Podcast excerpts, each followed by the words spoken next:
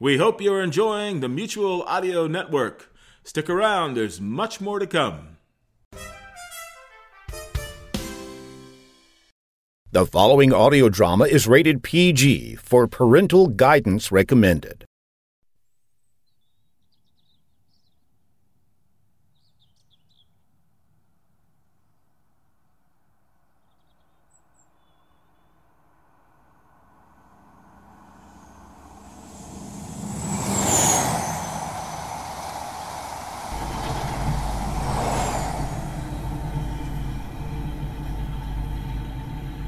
This is Captain Radio welcoming you to the Transcontinental Terror Express Classic for 2022. A terrifying journey across the borders of horror and down through the Valley of Nightmares. On our journey this evening, we will hear and enjoy, in startling acoustic excellence, both new horror productions as well as classics from the Sonic Society era of transcontinental terror. We begin our journey appropriately with a very unusual production, Day of the Martians, adapted by Steve Bellinger and based upon H.G. Wells' War of the Worlds. However, our writer producer transposes the setting to late 70s Chicago, increasing the suspense, fear, and horror as the powerful U.S. military of the era remains impotent to stop the ruthless Martians. Steve's production of this classic sci fi horror tale, to me, is a milestone of sorts. It was created by an amateur audio drama enthusiast at a time when American radio drama seemed about to be abandoned. Instead, Day of the Martians possibly represents the beginning of the modern independent audio drama era, now thriving around the globe. I'll let Steve himself finish. Back in 1968, I was a starry eyed college student with a lifelong love of radio and radio drama. I was listening to the 30th anniversary broadcast of Orson Welles' 1938 classic, War of the Worlds. It scared the heck out of me. When it was over, I made the decision to make a modern version of this story with my hometown of Chicago as the setting. In the late 1970s, I built an audio studio in my apartment using reel to reel tape decks and with the help of some very talented actors, produced a few original radio plays. Once I felt I had perfected my craft sufficiently, I created The Day of the Martians. It was first heard in 1978, the 40th anniversary of the original program, on a pseudo network of college radio stations that, together, covered the entire city. It has since been heard on other public radio stations, presented online, and played in front of live audiences. So turn down the lights, sit back and relax, and enjoy what I still consider to be my magnum radio opus, The Day of the Martians.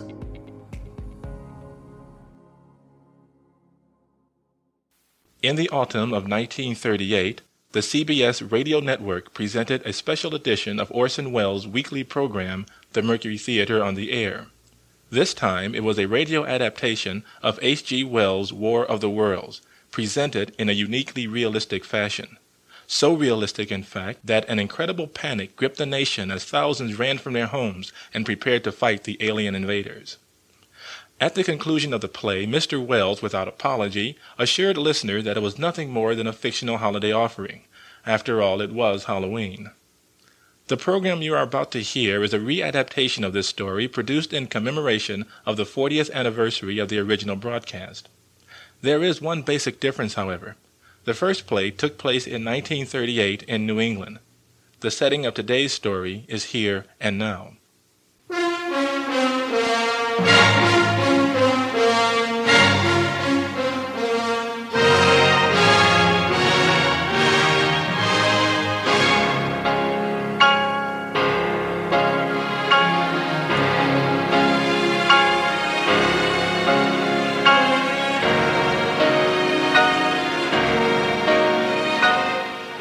Stephen A. Bellinger Productions presents Day of the Martians, a radio readaptation of H.G. Wells' War of the Worlds, featuring the voices of Jim Keith, David Whiskeyman, Neil Boyle, Susan Seigan, and Ed Wallen.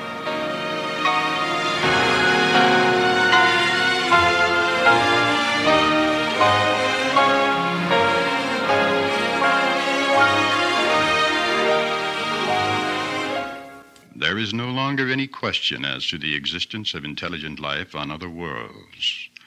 The once raging controversy over the possibility of extraterrestrials visiting the Earth has been silenced forever by the facts of history. And we, as humans, have been humbled by the unsettling realization that we are not the ultimate beings in the universe, that we remain masters of our own world only by the grace of God. As we blindly went to and fro, our minds clouded with our individual petty concerns, we could not have known that across the void of some 40 million miles we were being watched, examined, studied by minds infinitely superior to ours.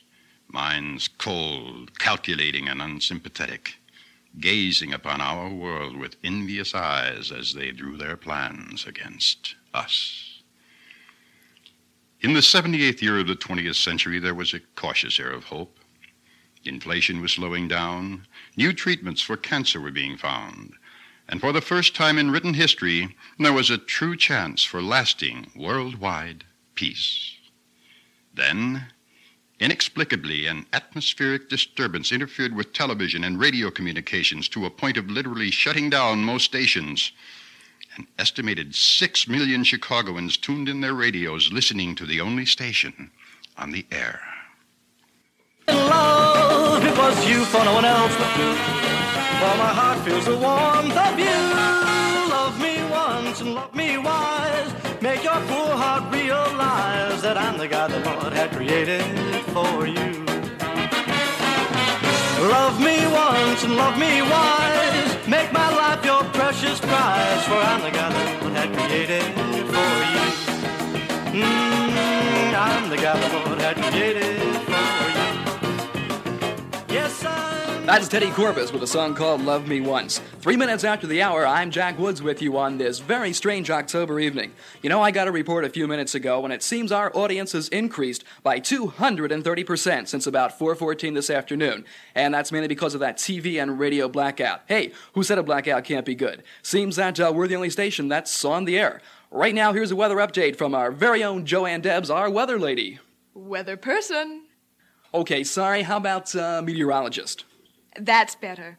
Joanne, I know you've been working on a report for us since late this afternoon. Do you have any clues yet as to what may be causing this communications blackout? Well, Jack, you might remember earlier this year there were a couple of major solar flares that were expected to cause a lot of problems with radio communications. Yeah, and as I remember, they didn't cause many problems at all. I, for one, was disappointed. Well, there has been reports of solar activity, but it seems unlikely that it could cause all of this. There are theories being tossed around. I'll have a full report later.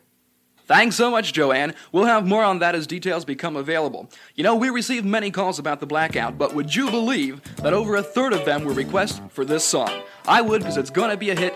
This is New Life Together by Francesca.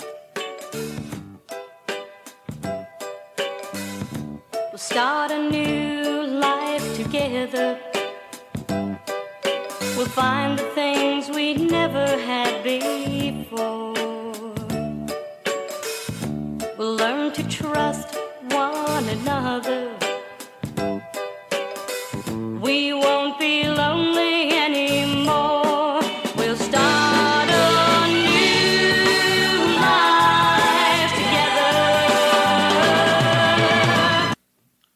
Interrupt this program to bring you a special news report. Now, our meteorologist, Miss Joanne Debs. Thanks, Jack. We just received a report from Dearborn Observatory at Northwestern University in Evanston. At approximately 4:17 this afternoon, roughly the same time as the radio interference began, a series of bright explosions took place on the surface of the planet Mars. The sighting was made by Dr. Richard Pearson, professor of astrophysics, who could find no connection between the Martian fireworks and the radio blackout. Also, the National Aeronautics and Space Administration reports that the two Viking spacecrafts that landed on Mars several months ago registered high intensity seismic shocks, again coinciding with the radio interference and the sighting made at Northwestern. We're sending our reporter Carl Phillips to the Dearborn Observatory, and we'll have a direct report later. Now, back to our program.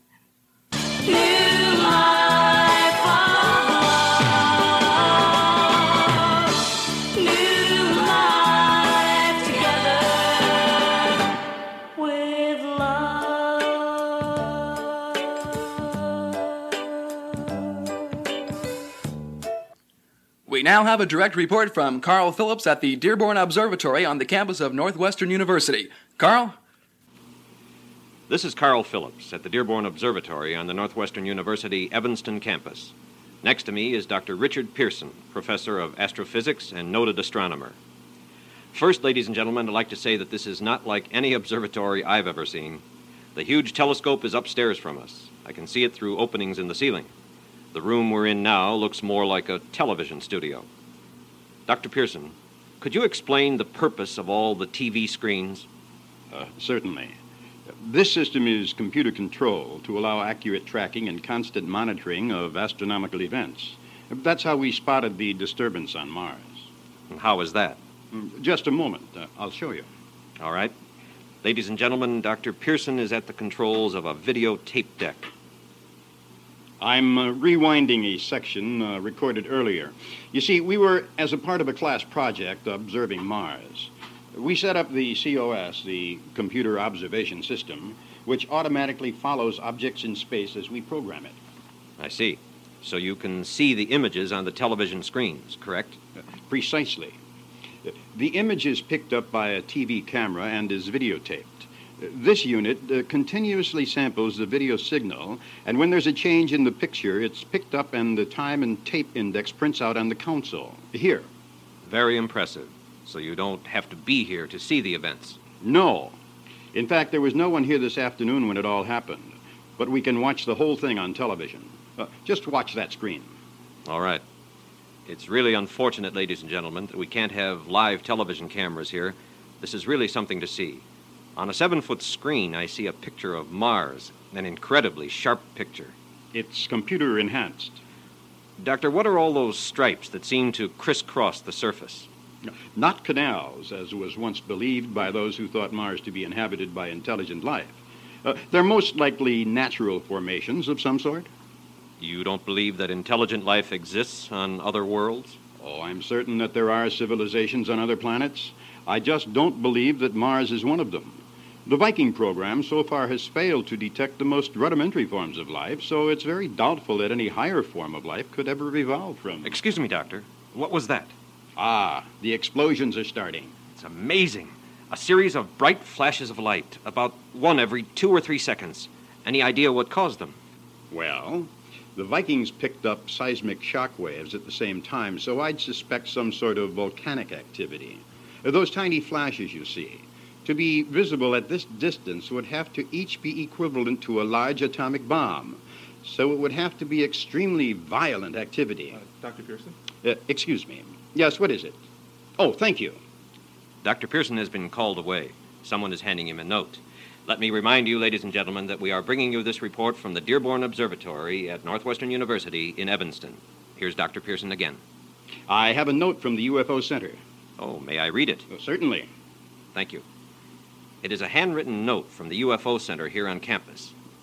They report that about 10 minutes ago, a bright object was sighted in the sky that appeared to fall on a farm just south of Elgin. They're inviting us to join them to investigate. What might this be? They probably suspect a meteor of unusual size. Its appearance now, just a coincidence. It could even be a downed aircraft that became confused in the radio silence. In any case, we will proceed to Elgin right away. Thank you, Dr. Pearson. We hope to join Dr. Pearson in Elgin and resume our report from there. For now, this is Carl Phillips returning you to our studios. Thanks, Carl. We now return to our regular programming.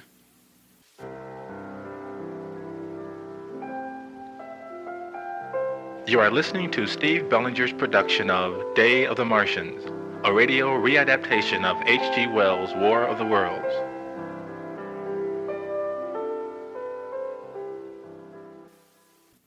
We'll have that report from Carl Phillips in just a moment. First, a brief report from Joanne Debs. Thank you, Jack. I have done a little research on this radio interference, and that's just what it is some sort of interference. Data from radio telescopes and satellites across the country suggests that the problem is not atmospheric per se. It seems that we are being bombarded with very wide band, high energy electromagnetic waves. Dr. Charles Shaw, professor of physics at the Illinois Institute of Technology, had this to say in a telephone interview taped earlier.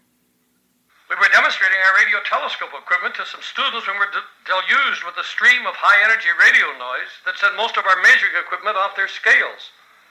Further investigation showed that it covered most of the radio spectrum with little holes here and there at a few frequencies, which is why some radio communication is still possible.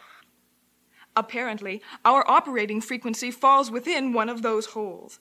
Dr. Shaw theorized that the source of the noise might be a pulsar or some other natural source of radio energy that underwent some dramatic change, such as an explosion or, or something, and, and what we're getting now is the radio shockwave. Thank you, Joanne. We now have that report from Carl Phillips in Elgin. Carl? Thank you, Jack. I am standing in a field on the Gilbert Farm in Elgin, Illinois. We made the trip from Evanston in 10 minutes by helicopter. I've only been here for a couple of minutes, and that must be it. Yes, that's the thing we came to see. Dr. Pearson thought it might be a meteor, but this doesn't look like any meteor I've ever seen. They're usually rocks or stones. This thing is smooth and round, like a cylinder. I'd say about 30 or 40 yards in diameter. Again, it's a shame there is no television. I'm trying to describe the scene as best I can. I'm perhaps 200 feet from the thing. It's resting in a huge pit, a pit or crater, and, seems to be three or four stories tall. Of course, I don't know how deep the pit is. The thing might be much taller. There are bright spotlights on it from some fire engines, and I can I can see it really gleaming in the light. There are splinters all over the ground. Must have hit a tree when it landed. The police have set up a blockade around it to keep the curious away. Excuse me, uh, sir, sir, are you Mr. Gilbert? Y- yes, sir. Yes, sir. Would you would you give us a couple of minutes, please? Yeah, yes, thank you. Ladies and gentlemen, I have here Mr. Tom Gilbert, owner of the farm here. Perhaps he can give us an eyewitness account. Mr. Gilbert? Yes, sir. Where were you, sir, when this thing fell? Inside, listening to the radio. You know the damn TV don't work no more. Yes, sir. When did you first see it? Well, first off, I heard it.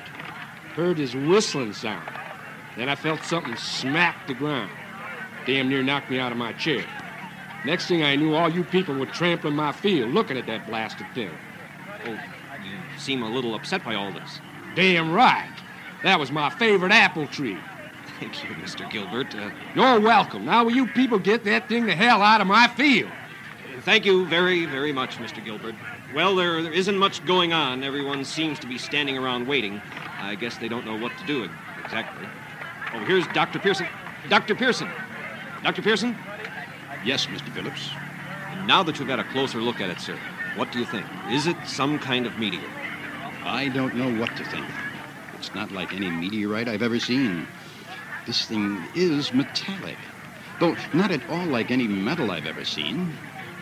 Friction with the atmosphere usually tears holes in meteors. This thing is smooth and perfect, as if it were made by. Wait, wait, hold just a minute. Ladies and gentlemen, this is fantastic. The end of the thing, the top, is beginning to move. It's rotating. It seems to be screwing off like the, like the cap of a bottle. It's off. The, the top is off. And, oh my God. There's something coming out. A huge humped shape, red, deep red color, round like a ball, with eyes, two big, luminous yellow eyes. Mouth, a disgusting looking mouth, quivering with, with saliva dripping from its rimless lips. Now there's something else, thin, thin snake like thing slithering out. There's another, another, and another. They look like tentacles to me. Oh, this is so incredible. I can't believe it. I can hardly describe it. I don't have the words. It's definitely red in color. No, no, no, no. Magenta is more like it, I guess. It seemed to move with great difficulty, as if it were weighed down by gravity. The crowd is getting braver. They're, they're moving in for a closer look. The police are chasing them back. Ladies and gentlemen, I'm going to have to sign off for a minute to move to a better spot. Please stand by. I'll be right back. Ladies and gentlemen, we have been bringing you live coverage of the incredible events at Elgin, Illinois. We'll rejoin Carl Phillips in a moment. First, a brief report from Dr. Shaw at IIT. It seems that the radio interference is getting stronger and is approaching dangerous levels. He suggests that citizens stay inside if possible. Buildings made of steel and concrete would offer the best protection from the increasing radiation, which could cause cancer in some people. A report from the Bell system state that many long distance lines are out and satellite communications have been totally disrupted. Local calls are going through, but they suggest that you limit your calls to emergencies, as most switchboards are jammed. We now have the rest of that Carl Phillips report from Elgin, Illinois. Carl? Hello, this is Carl Phillips again. I'm standing near a barbed wire fence on the Gilbert Farm in Elgin, Illinois. The weird creature is still peering out of the cylinder, looking around. On the far side of the pit, I can make out a group of people chanting something that I, I can't make out. They're carrying signs. Welcome to the planet Earth. Fanatics of some sort, I guess. Wait, there's some activity near the pit. It's Dr. Pearson talking to a couple of policemen. Now the two officers are approaching the thing, carrying a white flag of truce. Hold it. Something is happening. An oval shape, rising out of the cylinder, suspended on a long, flexible arm. Looks like a.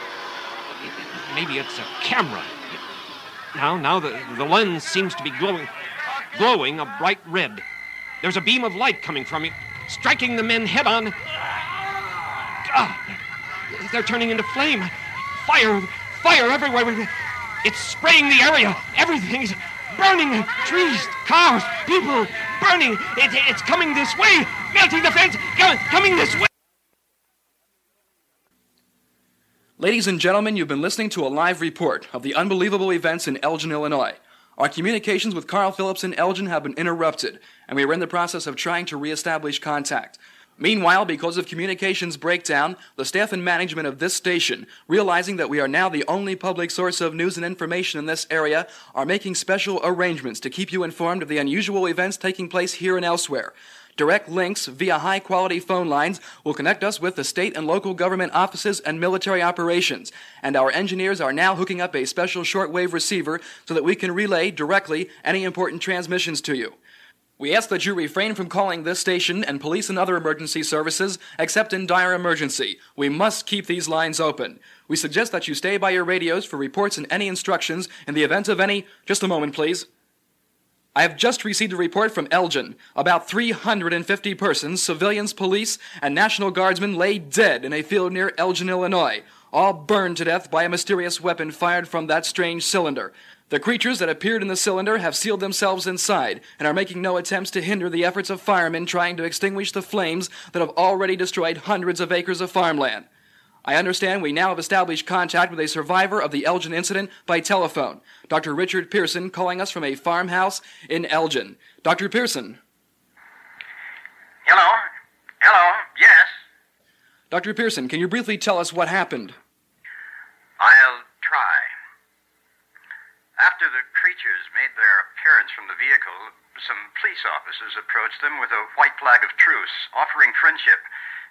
When an odd device rose from the vehicle and sprayed the area with a high intensity light beam that set fire to anything in its path. Dr. Pearson, you called this thing a vehicle. Yes. I now believe the cylinder to be, incredibly enough, a spacecraft. And these beings, extraterrestrials. Are there any theories as to what their purpose here is? Hard to say. Use of weapons suggests an unfriendly purpose, but perhaps we frighten them. Perhaps our presence, the people, the flashing lights, and our own show of weapons made them feel threatened and they felt the need to protect themselves.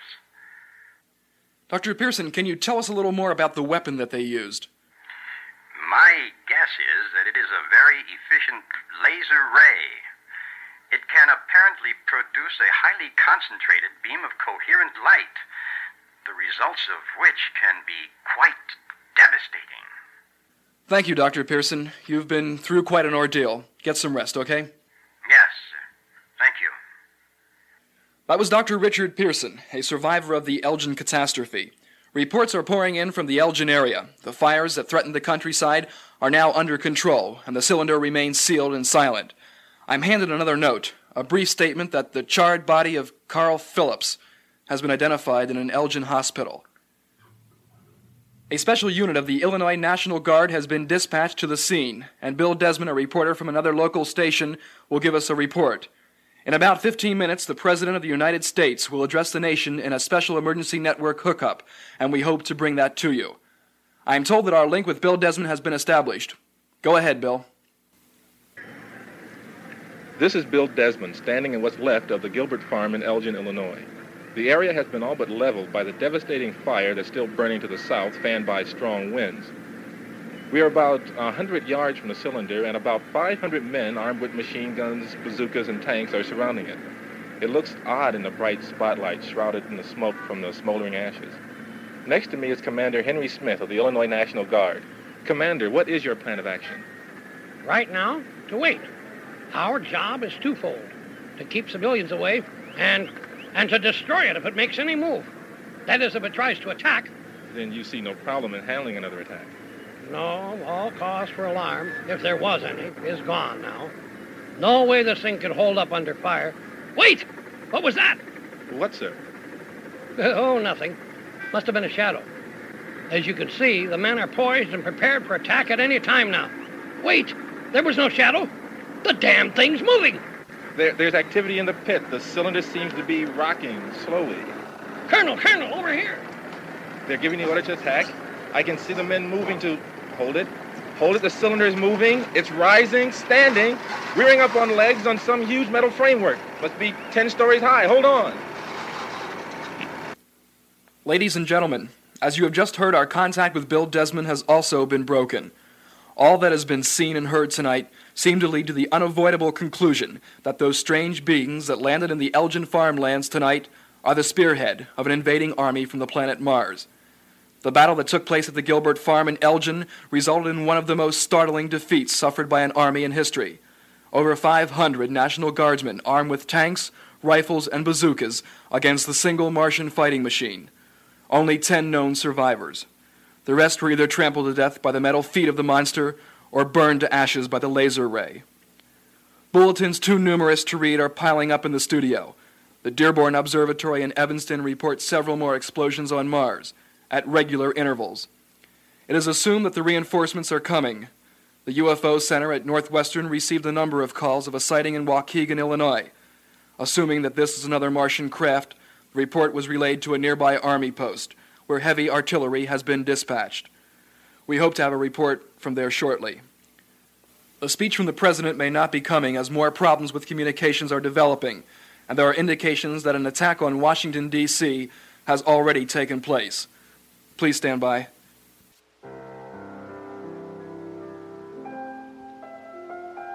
You are listening to Steve Bellinger's production of Day of the Martians, a radio readaptation of H.G. Wells' War of the Worlds.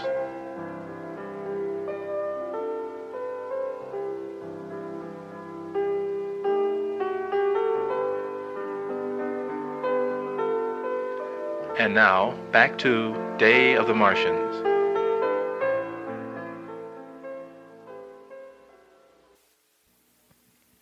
A report just in from Milwaukee. A police helicopter has spotted a third Martian machine in the woods a few miles south of the city, traveling at a high speed with population fleeing ahead of it. A squadron of jet fighters have been launched from Glenview to intercept it.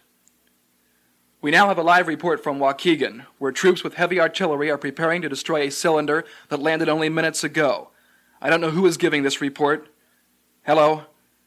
Are you there? Uh, yes. I'm in Waukegan, on Pine Street. It's an incredible scene. I'm on the roof of a deserted house, about half a block from where the cylinder fell. It landed square on a house, totally demolishing it. If anybody was inside, my God, they're dead now. A couple of blocks to my right, heavy artillery is being set up in a small schoolyard, and I can see soldiers evacuating houses farther up the street. It's pretty quiet right now. The artillerymen seem to be just now loading up. The cylinder is just sitting there, no sign of life inside. I can hear the commander giving the orders. They're going to try to destroy it before it can set up its weapon. There's the first shot. A miss! Leveled somebody's garage. They're getting ready to fire again. A hit! A direct hit! Smoke clearing. It barely dented the cylinder casing. What's that thing made of? Hold it. Something's happening. A huge metal arm coming from one side of the cylinder. A fog. A black fog coming out of the arm. A smoke screen, maybe. The soldiers are putting on gas masks. All I have is this handkerchief. I hope you can still understand me. They're loading up again. And wait, they're falling. The men are falling like flies. The fog must be poison, penetrating the gas mask, rising, coming this way. Hey, let's get the hell out of here.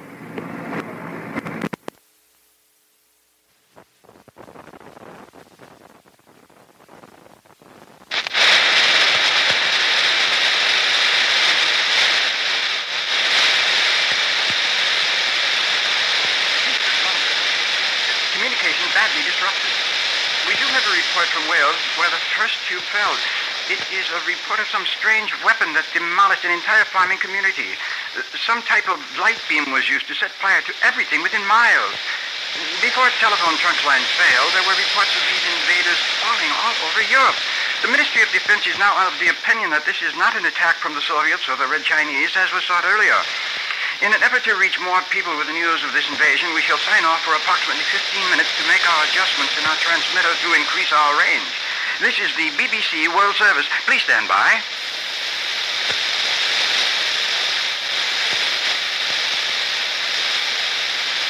Breaker one nine, breaker one nine for that one lady Jane. Come on.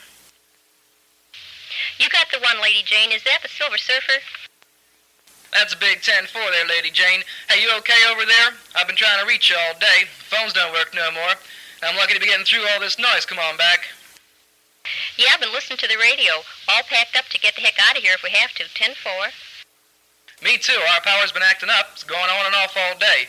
Here they spotted one of those things over there in that one Skokie town, and I want to wait and hear which way they're coming so I know which way. Give me a ten nine on that Silver Surfer. You breaking up?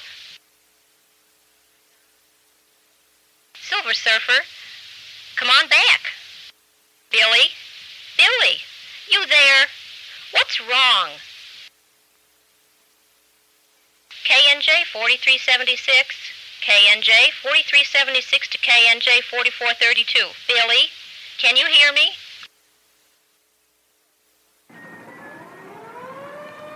I'm speaking to you from the roof of the John Hancock Center in Chicago, Illinois. The noise you hear is the air raid sirens warning the people to evacuate the city as Martians approach. At last report, two and a half million people have fled the city in the northern suburbs, heading south. I can see the outer drive, hopelessly jammed with unmoving southbound traffic in all lanes. Michigan Avenue is a mass of cars and people. It's like a scene from wartime Asia. People plodding along the sidewalks, pulling wagons and shopping carts with their belongings, past the now closed shops along the Magnificent Mile. Most of those shops have been emptied by looters. I can see the boats loading with people pulling out from the Oak Street beach. A message is being handed to me. Martian cylinders are falling all over England, Europe, Canada, Russia, South America. They seem to be timed at space. This may well be the last broadcast. I'll stay here till the end, nowhere else to go. Can't make much difference where I am when. Just a moment! The enemy is in sight now. Five gigantic machines moving with incredible speed. They must be covering several blocks with each step. One is making its way in the lake along the shore, a boat laden with people washed away in its wake. The people see them now. Panic. They're running for the lake, dropping in like rats. The Martians have stopped, just a few blocks north, about Astor Street. They rise like a bizarre new line of high rises. A metal arm raised. Fog. Thick black fog coming out. The wind is blowing it south. This is the end now. It reaches the people below. They're, dropping in their tracks, trying to outrun it, but, but it's no use. I, I can see them falling to the ground, choking. Coming this way, about, about a block away. So thick I, I can't see through it. Closer, about 50 feet. It's like night. It's suddenly fallen over the city. There's a burning sensation in my lungs. I can't breathe.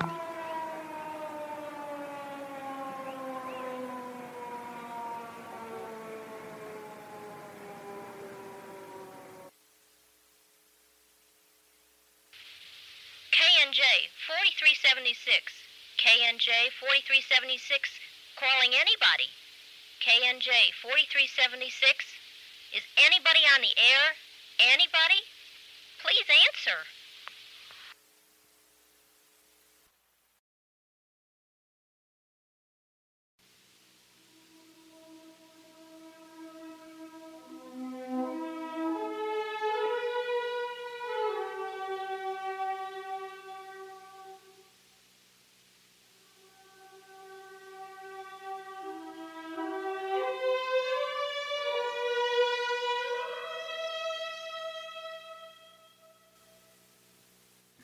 As I sit alone in this desolate, burned out cornfield writing these notes, I'm haunted by the thought that I may be the last living human on this earth. I reassure myself that no matter how complete the Martians' attempt at extermination, there must be, somewhere, of the millions of men, women, and children that once populated this earth, there must be survivors.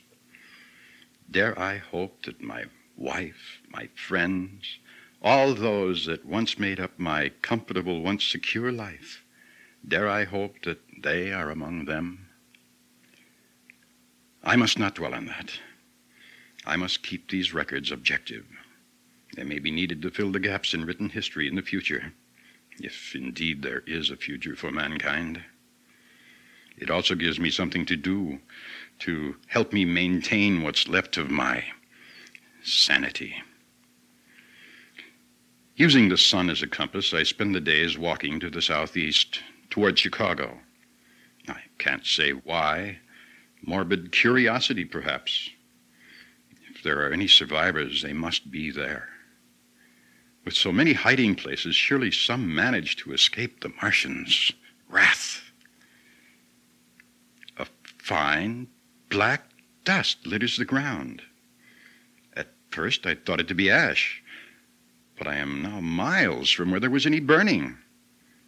It doesn't look like ash under close inspection. Perhaps a simple taste test. No. No. Better collect a sample and save it for possible analysis later. On the third day, I stumble upon the Kennedy Expressway. I used to hate the thing. All the noise, traffic, and pollution. Now, I feel as if I found an old lost friend. A friend that would lead me right into the city. I climb the ramp to walk on the elevated pavement, not prepared for what I find. A sea of still automobiles pointed in all directions, many mangled in collisions, with human corpses beside them sprawled on the ground, ripening in the sun. I turn and run to the street below. I can follow it from down here. Later, I come upon a strange cloud of black fog, a black square hovering over some mobile homes. I spot a Martian machine above the treetops. Quickly, I jump behind some bushes and watch as one of its metal arms rises and sprays the air with a jet of steam that causes the fog to solidify into minute, dust like particles falling to the ground like a bizarre black snow. Astonished, I take the sample of dust collected early out of my pocket and throw it away. I've been watching the Martians for several hours, afraid to move lest I attract their attention. I'll stay hidden until darkness permits my continuing. My fear of these creatures greater than ever. For now I know why, of all the countless people massacred by the Martians, so few bodies lay in the streets and fields. With each step I scan the horizon, ready to throw myself to the ground at the first sign of a Martian. I have seen them feed. It's been a day and a half since I've eaten. I have passed many potential meals in abandoned houses and grocery stores, either because of the ominous black dust that covered everything or because I was sickened at the sight of partially consumed bodies. Now I'm weakening with hunger. Nuts and berries I had in the woods were not enough. As I approach the city, I expect to find more stores. Some of them should be safe. My prayers are answered. A little supermarket in a town I can't identify. No black dust or dead bodies anywhere. I go inside. Cans on the shelves. Not many, but in them I find meat and fruit. Food. Finally, I gulp it down. Uh, spam never tasted so good. What was that? A noise. From the front, near the checkout counter. Who's there? I shout, half hoping to get no response. A shadow rises from behind the cash register. A man. A man in a tattered army uniform carrying a large knife. Don't move, man. I mean you no harm. I just came in for something to eat. I'll I'll leave. No, you don't have to leave. You can stay. You're the first live person I've seen in a week. I ain't gonna hurt you. All right. Where you from? Evanston originally. I just walked from Elgin. Elgin? Damn! I was up there that first night, fighting them things. Like something out of a monster movie. I was there too. It was horrible. I fear it's the end of the human race. Nah, man. We'll bounce back. We got to. We just got to get organized, get our act together.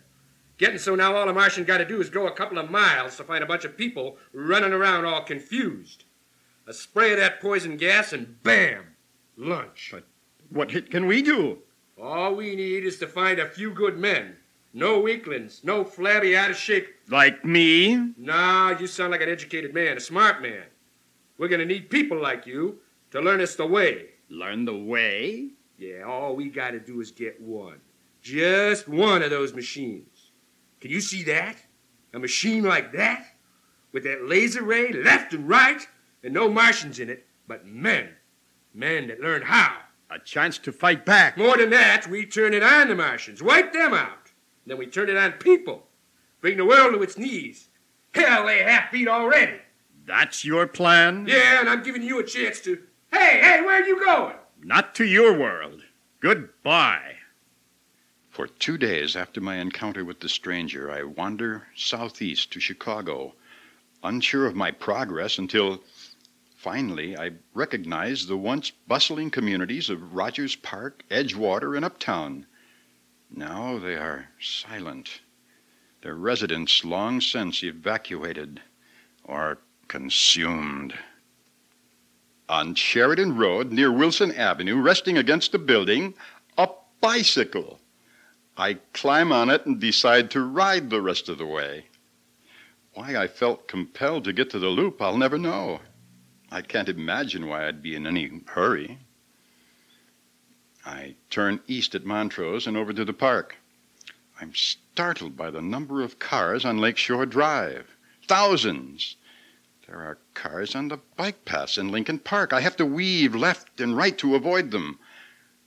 I see the colorful trees of autumn contrasted by the blackened scars left by the terrible laser blast.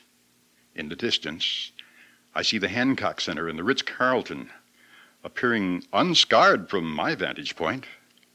At North Avenue, a collision with a large stone renders the bike useless, so I proceed on foot. To my left, more evidence of Martian presence. A huge, round depression in the sand, three feet deep and several feet in diameter. A footprint left by one of the awesome machines. With a tinge of fear, I realize the potential danger and I dash across the drive where the trees, bushes, and tall buildings might offer hiding places should a Martian come along. In the gutters, there are traces of the black dust that I now know once was poison fog. I can imagine the horrible death of the thousands who must have been here when the Martians came. As I cross the Michigan Avenue Bridge, I see more of the same black dust floating in clumps in the river. To the west, the Dearborn Street Bridge ripped from its foundations. Strange. All the damage I had seen in the city so far was just that one bridge. All the buildings, streets, even the old water tower, symbolic survivor of a earlier disaster over a century ago, stood intact. It's becoming obvious that the Martians' purpose is to eliminate the people only. Perhaps they might have use for the buildings and structures. Could this be the reason for their merciless, pernicious attack on us?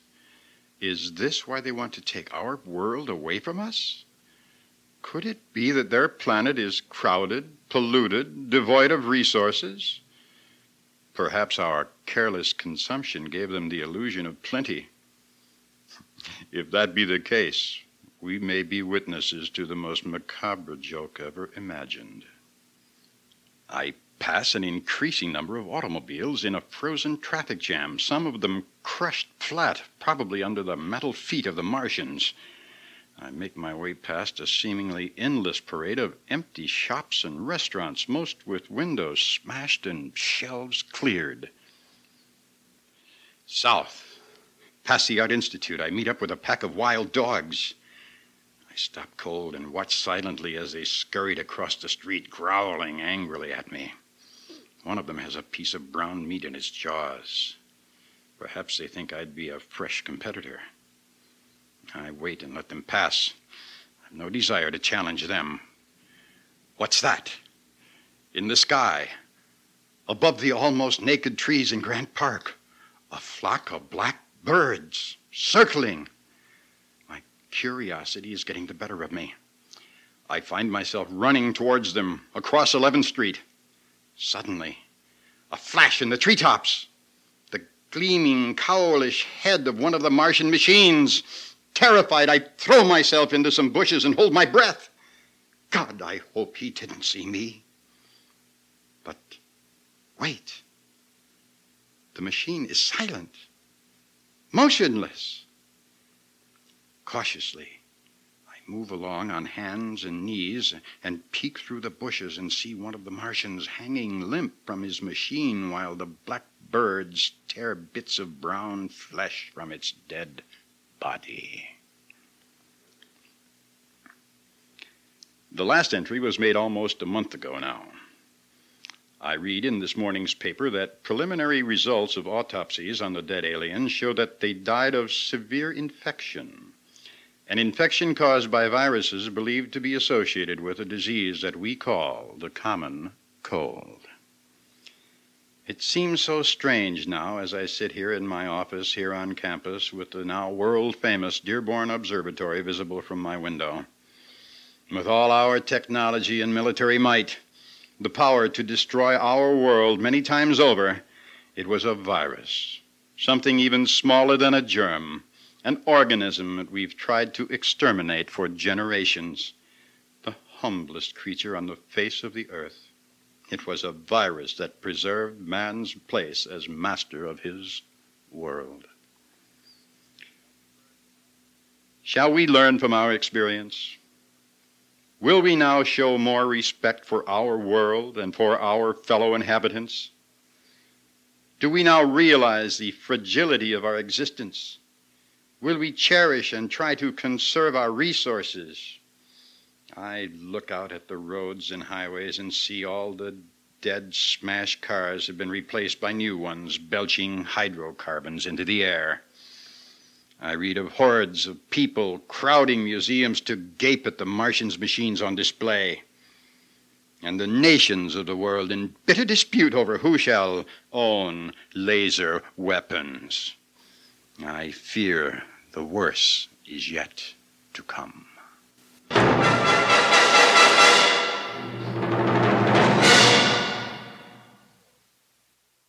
Hello, I'm Steve Bellinger. Perhaps the greatest misconception shared by all humans is the belief that we are God's greatest creation, the ultimate beings of the universe. We marvel at our intellect and our ability to communicate with accuracy.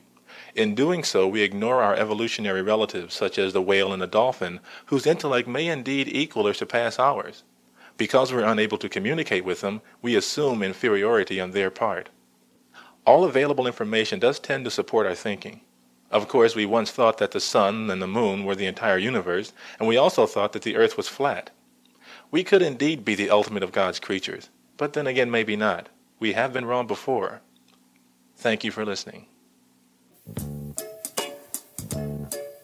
And now our cast, in order of appearance Dr. Pearson was played by Jim Keith, Jack Woods by Dave Whiskeyman, Joanne Debs by Susan Seigan, Dr. Shaw by Lee Webb, Carl Phillips by Neil Boyle, Tom Gilbert by Ed Wallen, Bill Desmond by Steve Bellinger, Commander Smith by Lee Webb, The Reporter in Waukegan by Ray Miller, The BBC Announcer by Jim Keith, Silver Surfer by Dave Whiskeyman, Lady Jane by Pat Berger, The Announcer on the Hancock Building and The Man in the Supermarket by Ed Wallen.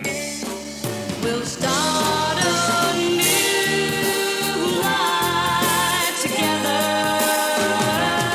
Day of the Martians was produced, directed, and readapted for radio by Steve Bellinger.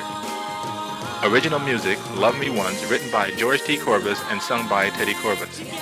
New Life Together, also written by George T. Corbis and sung by Francesca.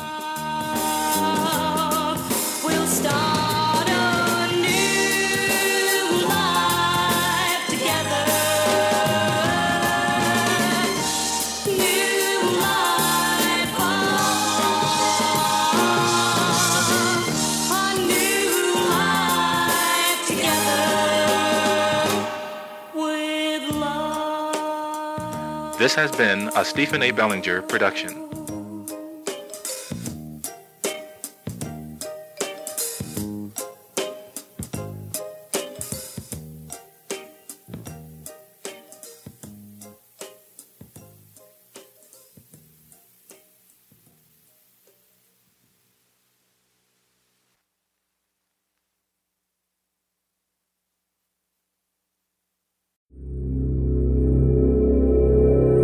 Chauncey Haworth, Mark Slade, and Lothar Tuppen, the demented minds behind the Twisted Pulp Radio Hour, bring you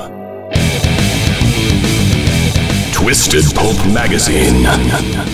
A journey beyond surreality to worlds you never knew or hoped existed. Worlds of the supernatural. Worlds of dark satire. Worlds of nightmarish futures. Twisted Pulp Magazine. If you thought the 21st century was weird enough already, think again.